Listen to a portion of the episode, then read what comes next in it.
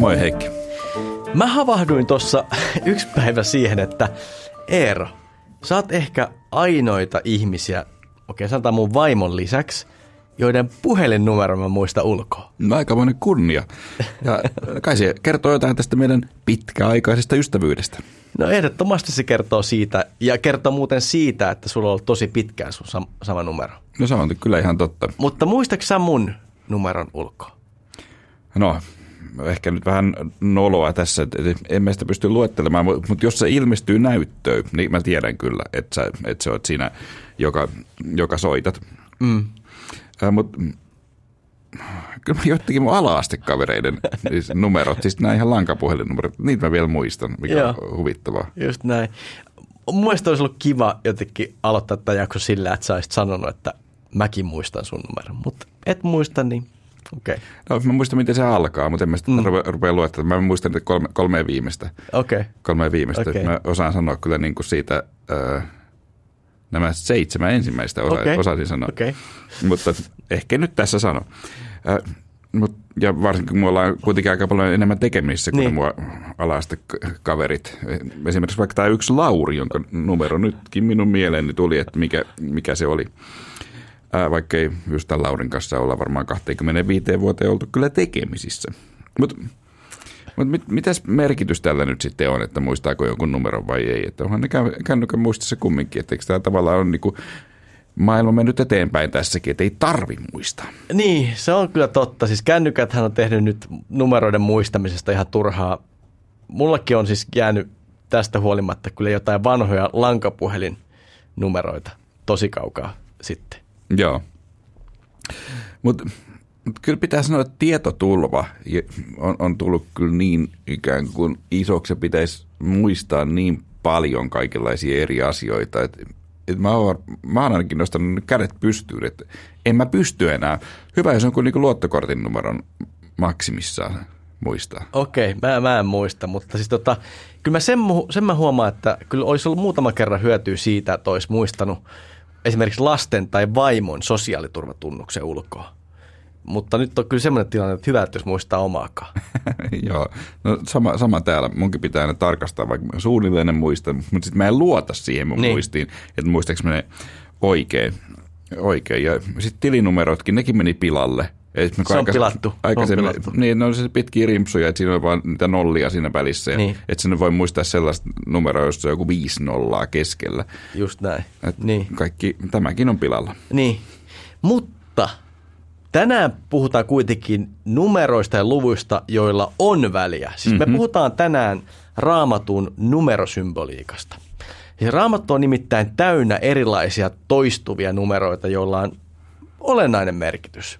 Ja tota, no ehkä pitää samalla kysyä myös, että onko niillä jotain merkitystä? Niin ja kuten muihinkin asioihin, niin myös tähän numeroiden ihmeelliseen maailmaan voi sukeltaa, sanotaanko nyt kauniisti hieman perusteellisemmin, että meidän jakso kyllä tuo tätäkin puolta esille, että numeroihin voi todella kyllä hurahtaa. Niin, no se on kauniisti sanottu, kun puhutaan teomatiikasta, eli Jumalan matematiikasta, joka on siis aivan oma juttu.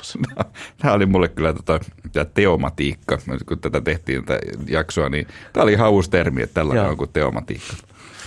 Äh, Mutta kaikkia numeroita me ei ehditä käymään läpi yhdessä podcastissa, koska siis niitähän on hirveän paljon mm. numerologia. Voi olla, että tehdään sitten vielä joku toinenkin jakso myöhemmin. Ja, tai sitten voitte, hyvät kuulijat, tästä innostua ja lähteä selvittämään.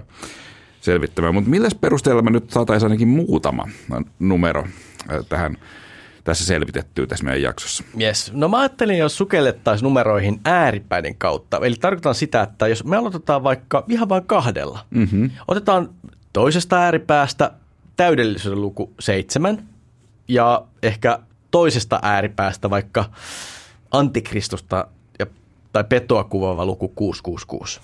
Tämä kuulostaa muuten oikein, oikein hyvältä ja onhan noissakin tekemistä. Niin, no on, mutta ennen kuin me mennään tähän päivän asiaan, niin muistuttaa vielä meidän uudesta kirjasta, jonka nimi on Kirkon ihmeellisimmät tarinat. Ja kun kysyttiin asiaa viimeksi ää, meidän, meidän kustantajalta, niin kirjahan on myynyt tähän mennessä ihan kivasti.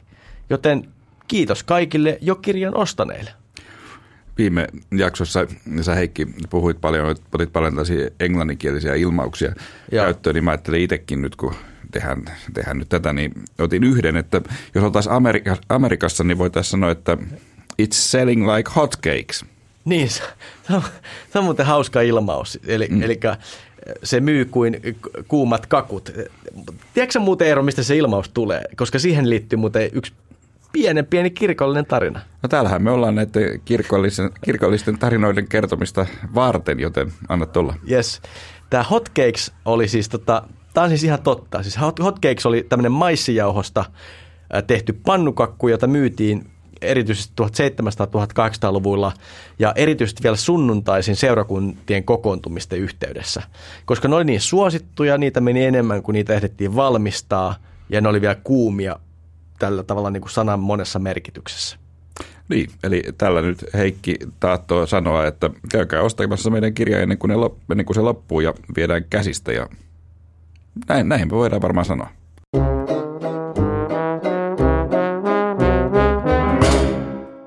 Tänään on siis aiheena raamatun numerosymboliikka ja erityiset numerot. Mikä olisikaan parempi luku aloittaa kuin täydellisyyden luku? Niin, mä itse asiassa pelkäsin, että sä sanoisit, että mikä olisi parempi tapa aloittaa kuin arvotus, mutta nyt jää arvotus väliin. Eli aloitamme siis täydellisyyden luvusta, joka on seitsemän. En. Ja tämä lukuhan on tosiaan sellainen, jota ei voi raamattua lukiessa välttää. Ja tämä luku mainitaan raamatussa yli 700 kertaa. Symbolikkaa päästään käsiksi jo alkulehdille, jossa Jumala luo maailman kuudessa päivässä ja seitsemäntenä hän lepää. Mutta siis millä perusteella Eero muuten seitsemän on täydellisyyden luku? No yksi selitys sille on, että siinä yhdistyy kolme ja neljä. Mm. Eli se on tavallaan siis jumaluuden, eli siis kolminaisuuden. Joo. Siitä tulee siis se kolme ja maailman, jossa on neljä kolkkaa, niin summa. Aivan. Ja nämä on varmaan nämä kolkat, nehän on varmaan sitten pohjoinen, etelä, länsi ja Niin. itä. Tämä on aika nerokasta, mutta tota, seitsemän ei ole mitenkään raamatulle tai kristinuskolle erityinen tai eks, eks, eksklusiivinen luku, koska on- huomiolle pantavaa se, että se on merkittävä luku myös muissa uskonnoissa. Joo, että islam puhuu seitsemästä taivaasta ja Mekassa Kaaban musta kivi kierretään seitsemän kertaa. Ää, no tietenkin islamhan on saanut vaikutteita mm. juutalaisuudesta ja va- varmasti sieltä tulee, mutta toisaalta myös hindulaisuudessa puhutaan seitsemästä taivaan yhteydessä ja esimerkiksi buddhalaisuudessa vastasyntynyt buddha ottaa seitsemän askelta. Just näin. Ja 200 vuotta ennen Kristusta listattiin maailman seitsemän ihmettä, eli lista maailman merkittävimmistä ää, rakennuksista, tai joista tämä pyramidit on edelleen pystyssä. Niin ainoana taitaa Niin, olla. just näin. näistä, Joo. Niin ja siinä, että raamattu on maksu paikallista kulttuuria ja symboleita, niin siinähän ei ole mitään erityisen ihmeellistä. Mutta lukua se- seitsemän käytetään raamatussa välillä, siis nimenomaan symbolisesti ja sillä alleviivaamaan täydellisyyttä. Niin, ehkä stä- tästä hyvä esimerkki on Jeesuksen ja Pietarin keskustelu Matteuksen evankeliumissa, jossa Je- Jeesus kehottaa Pietaria antamaan anteeksi lähimmäiselle ei vain seitsemän, vaan 77 kertaa. Niin, ja siinähän se pointti ei ole siinä, että, että 78. kerta olisi niinku turha anteeksi pyyntö, vaan, vaan koska nähdään, että tämä on täydellisyyden luku ja vielä näin iso luku, niin mm. ajatus on, että lähimmäiselle tosiaan pitää antaa anteeksi täydellisesti. Just näin.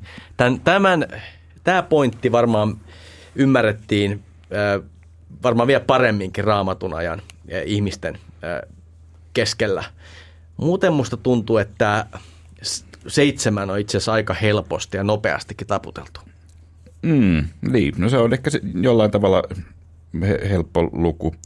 Ja sitä on muuten aika hauskasti tutkittu siten, että, että seitsemän sattuu olemaan myös sellainen lukumäärä, joka mahtuu meidän lähi, lähimuistiin. Mm. Että me muistaan siis melko vaivatta seitsemän luvun sarja. Ja ehkä johtuukohan tästä, että moni puhelinnumerokin on just seitsemän, se, seitsemän numeron sarja. Mun mielestä siinä on joku ihan tä- tähän liittyvä y- yhteys. Tämä on tosi kiinnostavaa. Mm. Mutta siis futisfanina ja myös tällaisena äh, Ronaldo-fanina on pakko ottaa esille myös se, että että vaikka hän nyt on vaihtanut seuraa viime vuosina monta kertaa ensin realista Juventukseen ja nyt, ja nyt hyvinkin näyttävästi sitten Manchester Unitedin nyt, nyt tänä syksynä, niin aina on seurannut numero seitsemän mukana ja vielä sitten, että, että, että joku on aina sen joutunut hänelle antamaan. Tai taisiko olla niin, että Juventuksessa Quadrado joutuu antamaan tämän numeron ja, ja sitten nyt Unitedissa Cavani joutuu antamaan se hänelle, että, että hän saa tämän onnen numeronsa mukaan. Joo, joo. Siis tota, onko se tosiaan Ronaldo-fani? Siis tämä oli vähän niin kuin yllättä, yllättävä tämmöinen niin kuin jalkapallo sivuträkki tässä. No, vähän seuraa jalkapalloa kyllä aika paljon. Okei. Okay. Aika paljon ja tota, fani on ehkä niin kuin sellainen tota, vähän vaikea, vaikea sana, mutta mut kyllähän Ronaldo on niin kuin helposti maailman kiinnostavin pelaaja. Vaikka, vaikka hänestä ei niin kuin tykkäisi yhtään, niin hän on silti siis niin kuin ihan äärettömän kiinnostava ja ristiriitainen ja, ja sitten myös valtavan lahjakas. Kyllä niitä maali, maali edelleen ihan samaa tahtia kuin aiemminkin. Joo, tämä on hauska.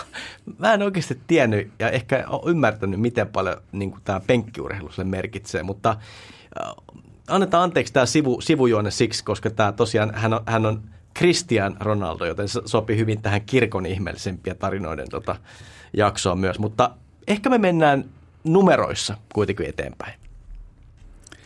Niin, tämä on vähän niin kuin matematiikan tunti, että ensin aloitetaan helpoista ja sitten mennään vähän vaikeampaan. Vaikeampaan. Niin, no siis tota, onko Eero valmis menemään tähän seuraavaan ja ehkä vaikeampaan lukuun? Tota, eh, ehkä mä kysyn näin, että mä en tiedä, luiko se pitkä matikan koulussa? No luin kyllä ja nyt mulla on kotona myös nyt eka, lukion ekaa luokkaa käyvä lukiolainen ja tästä kovasti keskustellaan, että – että kannattaako sitä nyt jatkaa vai niin. ei ja, ja näin, koska matematiikan painoarvohan, kuten tiedämme, on nykyisin yllättävän iso. Aivan. Ja siksi mekin Aivan. tätä tiedämme. Mutta tosiaan siis, siis mä luin pitkän matikan koulussa, mä lähdin jopa teekkariksi, mä oon opiskellut Otaniemessä ja Aivan. en viihtynyt siellä kauaa. Musta ei siis tullut diplomi-insinööri ja mä totesin sitten, että nyt, nyt tuli tehtyä virhe. Okei. Okay. Mm. Mutta tämä oli hyvä, niin referenssit on kuitenkin kunnossa, mutta mm. hypätään siihen toisen päähän ja numerosarjaan 666. Joo. Pari jaksoa sitten me muisteltiin Oulun piispan hiipassa ollutta Pietarin ristiä, jossa oli siis tämä risti väärinpäin. Vaikka mm. symboli on alun perin kristillinen, niin tota piispan hiipassahan se nyt on aika yllättävä. No on, on ja varmaan nyt niin kuin modernille ja vähän niin kuin popkulttuuria seuraavalle – nykyihmiselle ehkä vähän yllättävää kyllä. Näin, niin, just näin. Niin, niin. niin Mutta mut ehkä niin kuin, vähän samanlainen omimisleikki tulee mieleen tästä luvusta 666, joka tulee esiin siis sieltä Raamatun loppulehdiltä ilmestyskirjasta. Ja et nyt olisikin hyvä kyllä miettiä, että mitä tämä 666-luku tarkoittaa ja miksi siitä on tullut näin iso asia tästä, tästä luvusta, että se on päätynyt niin kuin – rockbändien lauluihin ja bändipaitoihin ja, ja, mm. sitten, ja, ja sitten siis sukupolvi toisensa jälkeen teinit kirjoittelee sitä alikulkutunneleihin. Niin. No lähdetään, lähdetään purkaa tätä. No ensinnäkin siis tämä luku esiintyy raamatussa itse asiassa kolme kertaa. Okay. Ka- kaksi kertaa vanhassa testamentissa ja kerran uudessa testamentissa. Vanhassa testamentissa 666 on esimerkiksi sen kultamäärän paino, jonka Salomo vuosittain sai talentteina. Ja siinä kohdassa varmaan on kyse just, että kuvataan Salomonin valtavia rikkauksia. Mm. Toinen kohta löytyy Esran kirjasta, jossa kuvataan Juudan maakunnan miehiä, jotka palaa Jerusalemin Babylonin orjuudesta. Mm. Ää, ja siinä kerrotaan tällaisen Adonikamin sukua palasi 666 miestä. Aivan. No nämä, ei ole, nämä kaksi kohtaa ei ole historian saatossa jäänyt sen kummemmin ihmisiä kaivelemaan. Samaa ei voi kuitenkaan sanoa uudessa testamentissa mainitusta 666 kohdasta. Ehkä ennen kuin mennään tähän, voisi hiukan avata tätä pelikenttää, eli tätä kontekstia, jossa tämä luku esiintyy. Tota, ensinnäkin, mikä on Johanneksen ilmestys, jossa tämä 666 mainitaan? Niin, Johanneksen ilmestys tai ilmestyskirja, se on siis suomennettu kreikan kielen sanasta apokalypsis, joka tarkoittaa verhon poistamista. Mm. Ja tämä Raamatun viimeinen kirja kertoo siis lopun ajoista. Ja perinteisesti on ajateltu, että kirja kertoo siis maailman lopusta. Mm. Mutta osa näistä kirjoituksista on ymmärretty niin, että ne olisi kohdistettu oman aikansa vainojen keskellä eläville kristityille. Niin, näiden ei välttämättä tarvitse olla mitenkään ristiriidassa. Johanneksen ilmestyksen ensimmäinen jae kuuluukin näin, että Jeesuksen Kristuksen ilmestys, jonka Jumala antoi hänelle näyttääkseen palvelijoilleen, mitä, on, mitä pian on tapahtuva. Eli siinä se tavallaan kerrottu heti, mikä on tavallaan tämän, tämän pointti. Mm. Ja apostolien retkiä, mehän tehtiin niistä, että minne apostolit pääty, tehtiin vähän aikaisesti jakso. Ja siinä esitettiin, että tämä apostoli Johannes voisi olla myös Johanneksen ilmestyksen kirjoittaja. Mm. Ja sitä mieltä oli esimerkiksi Justinos Marttyyri. Hänkin esiintyi muuten tässä mm. meidän kirjassa. Mm. Mutta tätä väitettä on myös epäilty ja ihan varmaan aika hyvillä perusteilla, koska nämä tekstit on kirjallisesti sen verran erilaisia, tämä evankeliumi ja ilmestys. Ja, mutta se kuitenkin, mitä ilmestyskirjassa mainitaan, on se, että kirjoittaja oli nimeltään Johannes ja että kirja on kirjoitettu Patmoksen saarella. Mutta tosiaan monet tutkijat on sitä mieltä, että kirjoittaja olisi eri ihminen kuin evankelista Johannes. Jeps. Joka tapauksessa Johanneksen ilmestys ei ole raamatun helpoimpia kirjoja. Se ei etene niin kuin sille ihan kronologisesti. Sen lisäksi siinä on tämmöisiä aika vaikeaselkoisia näkyjä, jotka on innostanut kristittyä läpi historian tulkitsemaan tai voidaanko nyt sanoa vaikka, että ylitulkitsemaan joskus ajanmerkkejä? Just näin ja mulla on sellainen muistikuva, että ihan riparilta asti on kyllä varoiteltu, että älkää lähtekö sitä mm. tulkitsemaan sitä Johanneksen ilmestystä. Se on niin, niin vaikea kirja ja ei ole myöskään mitenkään ihmeellistä, että esimerkiksi Martti Luther suhtautuu aika varauksella ilmestyskirjaan. Että hän olisi, mä en olisi mielellään ilmeisesti nähnyt se jopa raamatun kanonin ulkopuolella. Niin. No, mutta tällaisista aineksista on nyt sitten rakennettu pelikenttä tänne, tälle ilmestyskirjalle. No siellä vastaan tulee kohta 13 luvussa, jossa sanotaan seuraavaa. Näin.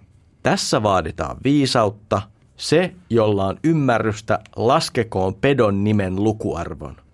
Se on erään ihmisen luku ja se luku on 666. Niin. No tota, mä alkuun tuossa kyselin, että eikös aloita tätä nyt arvotuksella niin kuin yleensä, niin kyllähän tässä se arvotus tuli meille.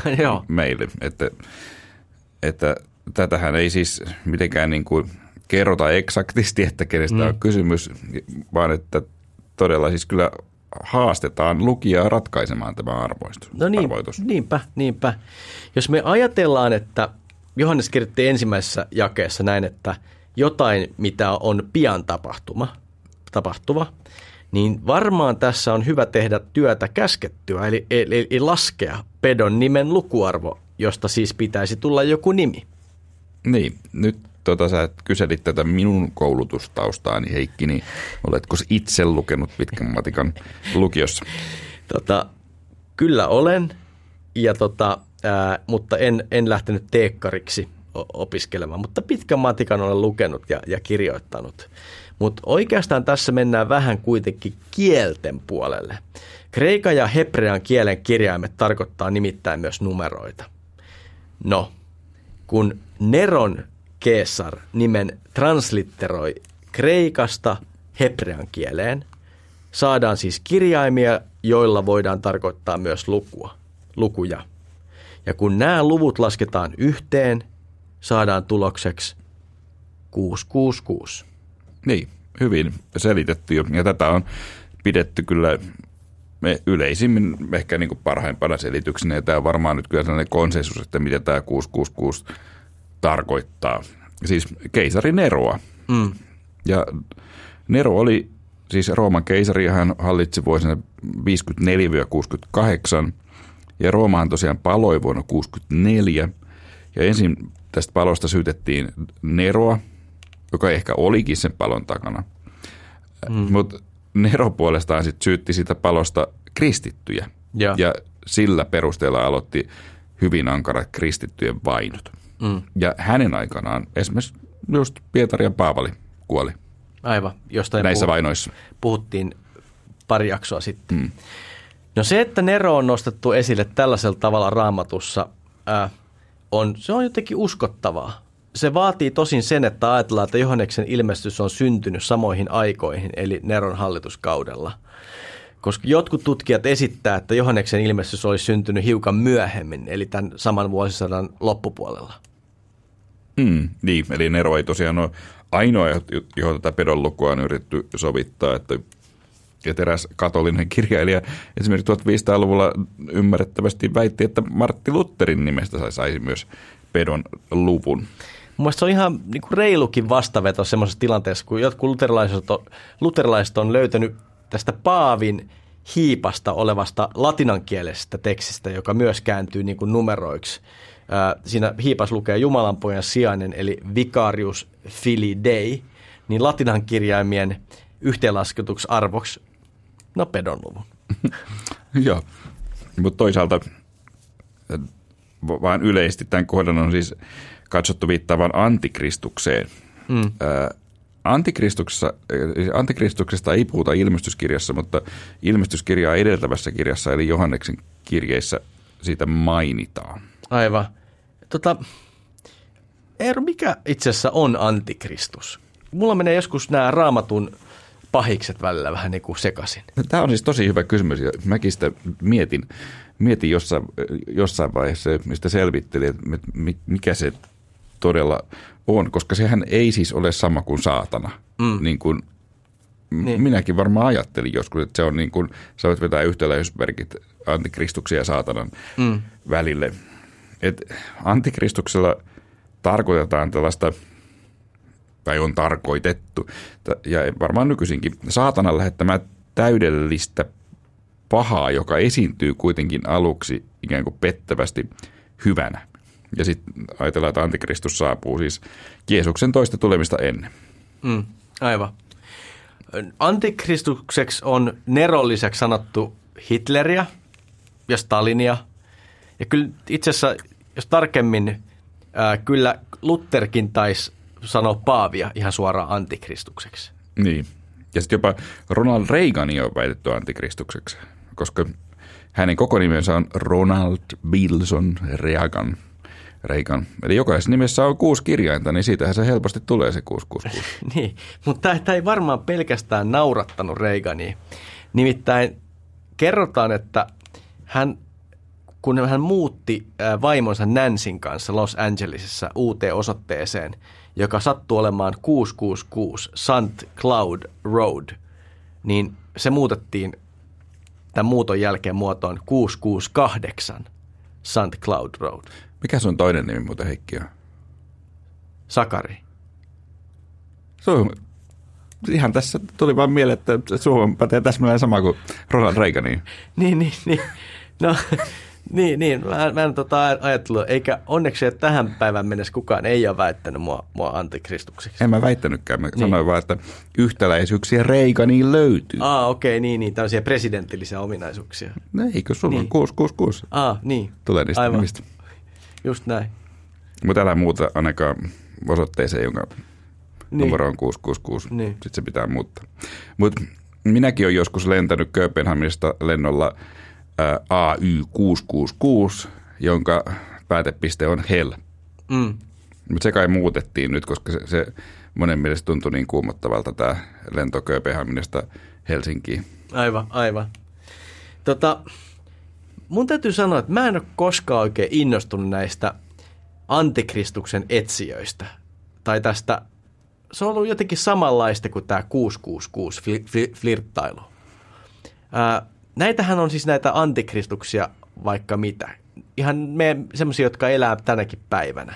Mm. On väitetty, että Bill Gates on antikristus ja – ja mi, mit, mitä kaikkea. Varmaan jotain George Sorosiakin niin, väitetään. Se, se on varmaan ihan, ihan tota, se on semmoinen niin osa nettiä, minne ei, ei ihan halua ihan päädellä sukeltaa. Ja emme kehota kenenkään myöskään menemään. Niin, tai googlaamaan sinne näitä. Osaa. Niin, mm. Mut, koska jotenkin sitä haluaa kiinnittää katseensa jotenkin muualle. Se, mitä ilmestyskirja toki kannustaa tekemään, on seuraamaan ajan merkkejä. Mm. Niin mitä sä ajattelet, mitä populaarikulttuurin tämmöisestä niin 666 innostuksesta pitäisi ajatella? Niin tarkoitat niin näitä heavy ja muita? Niin, no niitä juuri. No aikansa suosituin heavy bandi, joka edelleenkin kyllä siis toimii, mm. brittiläinen Iron Maiden. Sehän julkaisi vuonna 82 tota, mm. ihan albumin, kokonaisalbumin äh, nimeltään The Number of the Beast, eli, eli pedon luku. Ja sitten tuli tosi suosittu ja, ja siinä, on, siinä on myös tällainen nimibiisi, joka on saman niminen. Aivan. Number of the Beast. No, tämähän aiheutti tosi paljon vastustusta. Mm. Ää, ja vast, ei, ei varmaan yllätys ole se, että se aiheutti vastustusta paljon kristityispiireissä. Mm. Näitä levyjä poltettiin, niin näitä vinyylilevyjä poltettiin ja varottiin vielä, että ei hengitetä tätä savua, savua, savua tästä näin. Ja näitä hajot, hajotettiin jollain vasaralla. Ää, ehkä tämä shokeraava vaikutus oli se, mitä tällä levyllä haettiinkin. Ää, musta tuntuu ero, että sä oot kuunnellut meistä enemmän heviä. Siis tämmöistä vanha, vanhan kantaista heviä, niin mitä sä ajattelet tämmöisestä petojen kanssa kaveraamisesta? No pitää mennä sitten tuonne omiin teinivuosiin. Mm. Et kun, jos ajatellaan, että milloin sitä heviä tuli kuunneltua ja tätä nimenomaan sitä Iron Maideniäkin, niin... Eikö sulla ollut niinku nahkatakki, musta nahkatakki niihin aikoihin, kun me ollaan tavattu? Useitakin, joo. Kun esimerkiksi mulla ei koskaan ollut mustaa nahkatakki. Mulla on ollut nahkatakki, mutta se ei ole ollut musta. Tässä, tässä me ehkä erotaan niin kuin henkilöhistorialta olennaisesti, niin kuin olennaisesti. No ehkä joo. Ja sit kun me, jos mä nyt menen sinne teini-ikään, niin kyllä mua se oudoksutti se Iron Maidenin demonisointi jo, jo silloin. Okei, okay, kiinnostavaa. Et, et, koska sehän on ihan kiinnostavaa, jos miettii vaikka sitä Iron Maidenia, sillä teini-ikäisenä oli paljon aikaa ja mulla oli varmaan kaikki Iron Maidenin levyt vinyyleinä ja sitten mä niitä katselin että, ja kuuntelin, että miten se siellä laulaa, niin, niin. Eihän, ei sieltä nyt mitään tällaista niin kuin saatanan palvontaa kyllä niin kuin yhdestäkään biisistä löydä, ei tästäkään, niin. tästäkään biisistä. Et, et, et enemmän sä jopa vähän tästä kristillismielistä pohdintaa, jos on niin kuin selkeä hyvä ja paha ja, mm. ja, ja, ja tällainen. Mutta tietenkin, jos me mennään 80-luvulle, ja tähän oli ilmestynyt jo ennen minun teini-ikääni, siis mm. tämä levy, niin kyllä 80-luvulla siis tällaisten levyjen julkaiseminen oli tietenkin paljon sokeraavampaa kuin nykyisin. Niin. Ja sitä paitsi, sehän on muuten kiinnostavaa, että sen biisin alussa siteerataan just tota ilmestyskirjan kohtaa, minkä säkin äsken tuossa luit. Niin en tiedä, varmaan aika harvassa heavy-biisissä raamattua. Niin, ja toksi nyt sitten, pitääkö se ajatella huonona asiana. Mm. Ja, ja vaikka ne kappaleen sanat kaiketista kuvaa jotain saatana palvontarituaalia. Vähän vaikea sanoa, mitä ne oikeasti nyt, nyt siinä. Mm. En usko, että lyriikoita on mietitty kovin tarkkaan ensin, ensinnäkään. Mutta tota, niin kyllä siinäkin just tämä hyvän ja pahan tematiikka on selvä ja kyllä tätä kuvataan niin kuin pahana asiana mun mielestä ja pelottavana ja pahana asiana että rituaalia. Että ei, ei siinä ole mikään tällainen, että tämä olisi niin jotenkin hyvä juttu. Niin, niin. Vasta sano, mainitaankin, että se on niin kuin paha. Joo, Kyllä mun mielestä mä kuulin jonkun näin, tämän tota, laulajan haastattelun, missä tota, mm. äh, he kyllä joutu kovasti tekemään töitä sen eteen, että heitä ei niinku, äh, heidän mielestään tämmöinen niinku leimaaminen saatanan palveluksi oli niinku tavallaan ehdottomasti väärinkäsitys. Mm. Että et sokerata tämä bändi kyllä halus, mutta ei, ei kuitenkaan niinku, kyllä halus irtautua jo silloin niinku tämmöistä saatanan palvonta y, niin kuin yhteyksistä. Harvemmin tulee muuten analysoitua Iron Maidenin lyrikoita näin tarkasti. Niin, no, mulla oli tosiaan koko se teini-ikä aika analysoida niitä lyrikoita ja ne ajatukset on edelleen kirkkaana mielessä. Yksi biisi pitää ehkä nostaa tässä vielä, mikä on, se oli käännettynä pitkän matkan juoksijan yksinäisyys. Okei. Okay. Että ei se nyt kovin niin kuin satanistiselta kuulosta. Niin, niin. No ehkä me tota, tota, äh, parkkertaan tämä pedon luku 666 tähän. Hmm. Ihan liikaa ei kannata tulkita numeroita ja, ja ylipäänsä niin kuin, numeroiden kanssa pitää olla tarkkana, koska jos laskut menee väärin, niin silloin saattaa seuraukset olla aika kohtalokkaat. Saanko mä tähän kertoa kuitenkin tämän oman tota, yliluonnollisen kokemuksen, johon liittyy 666? No kerro. Tota, tämä tapahtui Laviassa. Mä olin siellä riparilla isosena ja vuosi oli varmaan ehkä 95, mä luulen. Okei. Okay. Ja sitten meillä oli ollut hirveän hauskaa siellä isosena. Ja tota, Sitten mä muistan, että me oltiin valtavan väsyneitä. Joku sai idea, että, että ostetaan apteekista kofeiinipillereitä. Ja tota, tämä saattaa selittää myös. Että me tällä mä oon selittänyt tätä yliluonnollista että, kokemusta, että voi olla, että... Lavian apteekista. Niin. En mä muista, kuka, kuka niitä osti, mutta sellainen kofeiinitablettipurkki siellä meillä oli. Ja, että siksi mä oon miettinyt, oli, oliko tämä valveuni vai mikä. Mutta sitten kun olimme äh, Lavian kirkossa, sitten Jumalan palveluksessa, nyt kun siellä on nämä virsitaulunumerot, niin sitten mä nuokuin siinä ja sitten mä katsoin niitä virsitaulunumeroita ja sitten yhtäkkiä tämä kuusi kutoset, ne kutoset nousi kolme kertaa, niin kuin, niin kuin vaakataso. Tämä on kiinnostava siis, ja ehkä vähän koskettava, koska mäkin olen ollut myös Laviassa isosena. Se on, niin kuin, mä olin muutama vuotta, ehkä neljä vuotta sun jälkeen. Mm. Mutta mä muistan, kun mä, tämä on ehkä vähän, ei niin kiinnostava kirkollinen tarina, mutta mä kiipesin Lavian kirkon kirkon torniin. Niin siellä kirkon tornissa lukee tosi monta kertaa, että Eera was here. niin, koska mäkin mähän olen ollut siellä kirkon tornissa. Ja sä oot, sä oot jättänyt jälke sinne, niin mä muistan, että siellä luki tosi monta kertaa, että Eero oli täällä. Et mä oon siis töhrinyt Lavian kirkon kirkon tornia. No mä luulen, että muista, muistaakseni sen on tehnyt aika moni muukin. Niin, Ja se ei ole tämmöinen julkinen tila. Niin. Et se, ja se ei ole Niin siellä sisällä. seinä. Joo. Niin, niin, niin. Et siellä lukee, jos joku on käynyt siellä, mä, et oot sä ollut vähän semmoinen niin kuin villimpi sielu kuin meikäläinen. E, en mä kyllä muista edes kirjoittaa ne kertaakaan sinne. Niin siihen Lavian kirkon, Niin. kirkko, kirkon tornin sisäpuolelle. Mm. Niin. Mutta et muutkin oli, että se oli vähän tapana. Oli- oli- oli. Mutta mä Se- syytän niitä kofeiinipillereitä. Okei. Okay. Mm. Tota, mutta me puhuttiin siitä, että jos lukujen kanssa et tarkkana, niin saattaa mennä pahasti vihkoon. Joo, just, just näin. Ja tota, näinhän tapahtui esimerkiksi adventismin alkuaikoina niin sanotulle Milleristä. Me tehtiin niistä oma, Aivan. oma, oma jaksokin, joka käsitteli näitä maailmanlopun ennustajia. Niin, niin mutta tämä on kuitenkin liittyy vähän tähän niin kuin laskemiseen, niin tämä on ehkä nopeasti pitää kertoa se, että siis William Miller oli baptistisaarnaaja, joka saarnasi paljon lopun ajoista ja, ja kun hän luki ja tutki paljon vanhassa testamentissa olevaa Danielin kirjaa, jossa lukee, että niin kauan, että 2300 iltaa ja aamua on kulunut, sitten nousee pyhäkkö taas kunniaan. Niin hän teki semmoisen johtopäätöksen, että Jeesus tulee takaisin ihan kohta. No, se ei jäänyt ihan siihen. Hän laski sen vielä ihan tarkalleen sieltä Danielin kirjasta lähtien ja päätyi siihen, että tämä, päivä, tota, jolloin pyhäkkö taas ää, nousee kunniaan, eli Jeesus tulee takaisin tässä tapauksessa, on lokakuun 22. päivä vuonna 1844. Eli tämä William Miller oli siis baptistisaarnaaja, mutta osa tätä adventismin tavallaan tämmöistä niin kuin, sen liikehdinnän niin kuin alkuaikoja. Mm. Ja valveutuneet kuulijat tietenkin ymmärtävät, että tämä vuosilukuhan meni jo. Että, ja Aivan. näin, näin ei sitten käynyt. Ja tämä tapahtuma muistaa adventismin historiassa nimellä The Great Disappointment, eli suuri pettymys. Joo, se on, se on aika koskettavakin se kuvaus siitä, kun ihmiset tajus, että on myynyt omaisuuden, ne odottaa katolla ja tajus, että nyt, nyt ei, niin kuin ne, ne ei tullut heti sieltä tietenkään alas. Jotkut odotti niin kuin pari päivääkin. Katsoa, nyt tässä ei niin kuin, nyt on, nyt on laskuvirhe kyllä käynyt.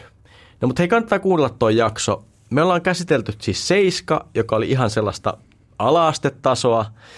No pedon luku, äh, sellaista jo vähän niin kuin yläasteen matematiikkaa vaativaa matskua.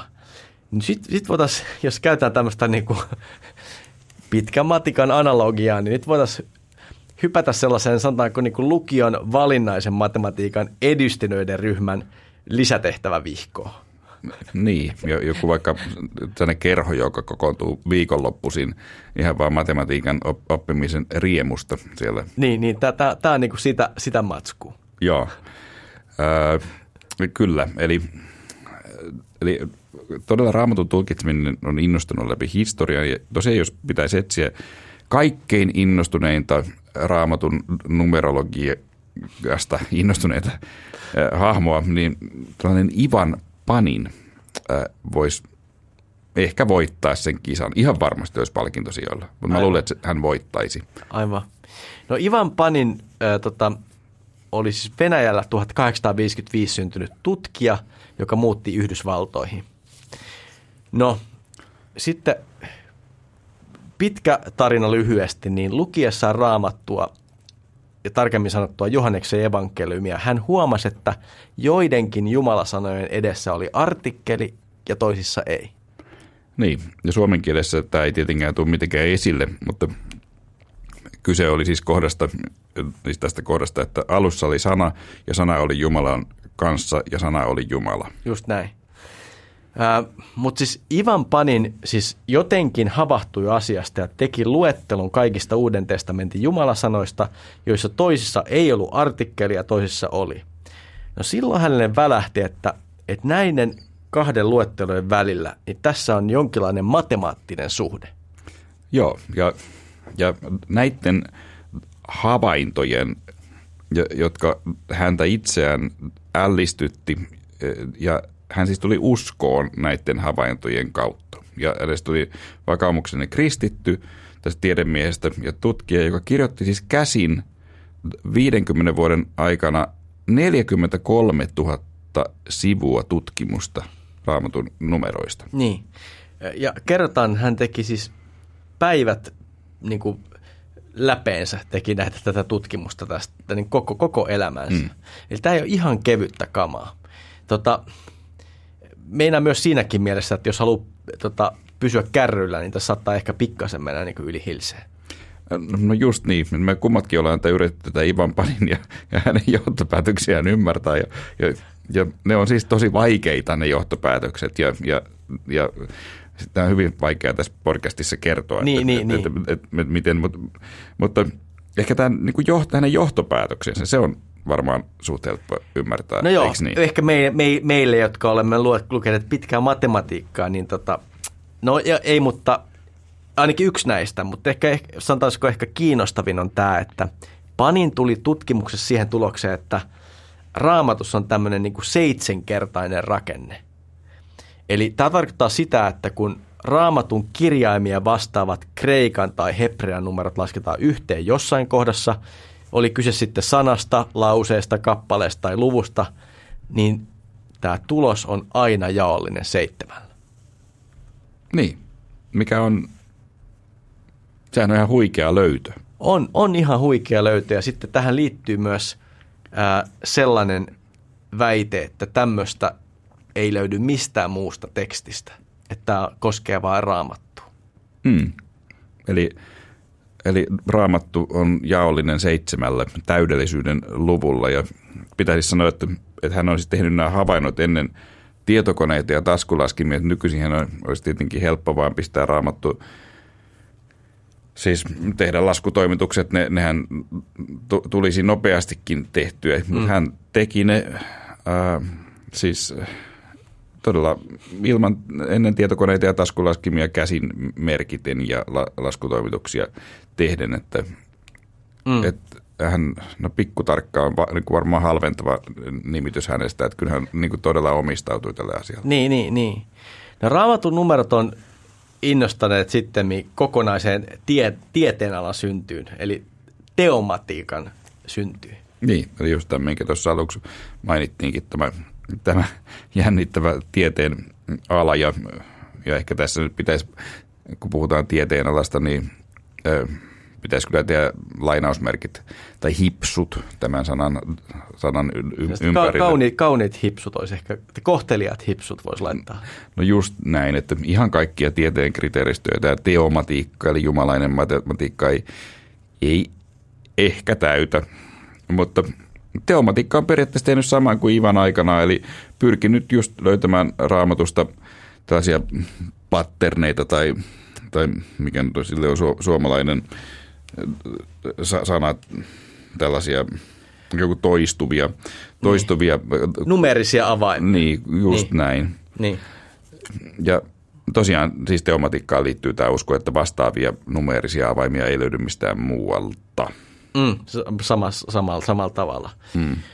No. Sitä on muuten kyllä siis kyseenalaista. Joku väitti, joku väitti että tämähän löytyisi ihan kaikki, kaikkialta, mutta, mutta kyllä tämä Ivan Panin oli aivan toista mieltä ja moni hänen kannattajansa, että, että tämä olisi vaan ra- raamatussa. Mutta Joo, joo. Tämä on niinku, tätä, tätä matskua kun katsoo, niin tästä on helppoa niinku tippua kärryltä aika nopeasti. Että, mm. mutta hei, mitä tästä kaikesta pitäisi ajatella? On, onko tässä kyse ihan tämmöistä harmittomasta ja hurskaasta raamatun tutkistelusta vai ylittyykö tässä joku raja? Siis varmaan samaan tyyliin kuin jos ilmestyskirjasta ruvetaan liian tarkasti hakemaan juuri niin kuin tähän aikaan sopivia konkreettisia esimerkkejä. No se on kyllä hyvä kysymys ja kai se raja on ainakin vähän häilyvä, että, tietenkin raamatus on selvää numerosymboliikkaa. Se on ihan, ihan selvä asia ja niillä halutaan puhutella ihmisiä. Se on myös, sitä on myös kiinnostavaa tutkia mm. sitä, sitä symboliikkaa, mutta mut kyllä mua jotenkin se mietityttää, että pitäisikö raamatun mukaan olla sitten sellainen kirja, jossa on tämä tietty, tietty koodi – Mm. Siihen Paninin tämä koodiinhan esimerkiksi liittyy se, että jos apokryfikirjat laittaa siihen mukaan, niin se on se koodi ei enää toimi.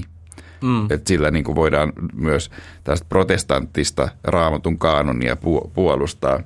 Ja mm, met, met, met, siinä mielessä tämä Ivan Paninin äh, nämä tutkimukset, kun hän sitten ulos sulkisi osan meidän kristityistä veljistämme ja sisaristamme sitten mm. tämän teomatiikan ulkopuolelle. Että, Aivan. Että kyllä mä itse olen sitä mieltä, että ei tämä raamattu nyt mikään sudoku tehtävä ole. joo, joo, just näin. Tota, niin, kaikkea kohtuudella. Se lienee varmaan hyvä ohje myös tähän. No alkaisiko Heikki nyt tämä tämänkertainen matikka kerho olla paketissa vai pitäisikö antaa vielä loppuun viikon olennaisimmat numerot? Okei, eli vielä tähän loppuun voisi heittää jonkun numeron. Niin... Vielä saa heittää no hei, numero. Ää, mä sanon, että se on 2790. Se on mun numero. Okei. Tuleeko tämä raamatusta? No se ei tule raamatusta, mutta se tulee Day-kaupasta. Jos on... ei, ei siis suoraan raamatusta. Ei suoraan. että se lasketaan melkein, mutta siis se, on, se on se e- euromäärä, kun iskee tiskiin rahnulia, niin sillä saa meidän uunituoreen kirjan Kirkon ihmeisimmät tarinat. No toi nyt kyllä, tuosta Heikki oli kyllä hienovaraisuus kaukana tästä mainostuksesta. Ainakin mä teen sen avoimesti. Mä haluaisin kyllä ehkä päättää tämän jakson hiukan kauniimmin, okay. kauniiseen lukuun. Mikä ne, sun? 43. Okei, okay. mistä se tulee? Se kuulostaa jotenkin lähes raamatulliselta. Mm. No paino tässä myös sanalla lähes. Joo.